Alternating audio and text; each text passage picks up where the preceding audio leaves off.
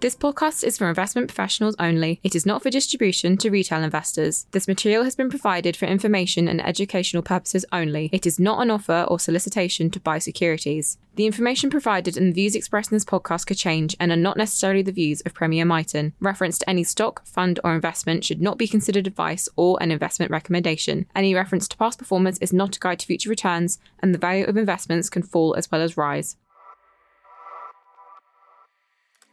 You are listening to Diversified Briefings from Premier Miton, a regular podcast on investment matters from Premier Miton's Diversified Funds investment team.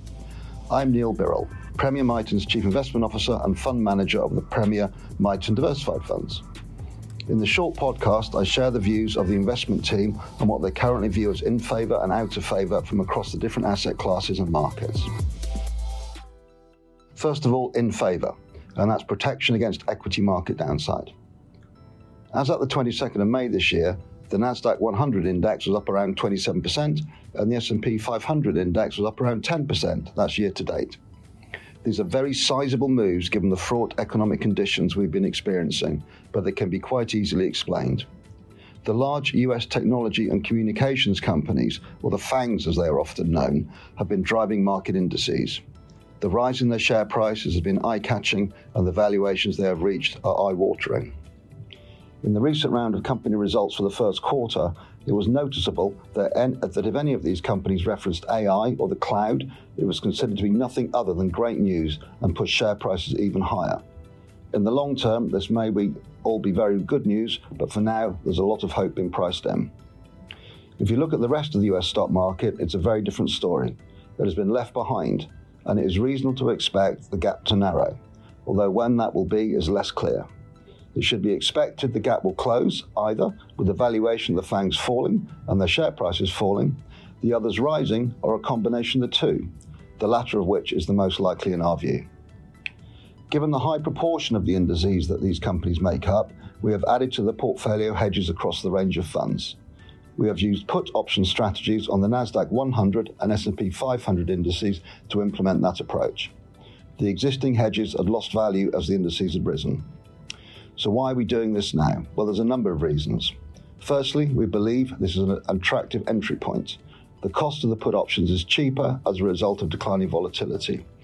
Secondly, the outlook for equities has many headwinds, including declining corporate profits, potential recession, ongoing higher inflation, possible disappointment over interest rate cuts. And thirdly, the US government debt ceiling worries have still not gone away, along with tighter credit conditions. Simply, we've taken advantage of timing to add cheap hedges at better entry levels, continuing the active management of our strategy. We now have a portfolio of hedges spread over different maturity dates and different market levels. And we see a number of reasons to be concerned about equity market index valuations given the strong recent performance and headwinds. So, what's out of favour? Well, that's what we're calling the macro. It feels like we have done for years is to talk about the macro. It seems that it's been the macro that has driven asset prices since global financial crisis, and particularly in, through COVID and the post-COVID periods. Macroeconomic factors such as interest rates, inflation, economic growth, employment, consumer spending, fiscal policy are all clearly very important, and we have become avid watchers of all the data released. But they tend to drive asset prices at a high level, and the fundamentals of individual companies such as profitability, dividends, cash generation, and management decisions can get overlooked, as do specific attributes of bonds and other assets. Good companies producing impressive results and making good decisions are often not getting rewarded. My hope is, as we go through the peak of the interest rate cycle and inflation, and the economic outlook becomes clearer, fundamentals will play a bigger part again in driving asset prices. That would aid active managers and provide great opportunity.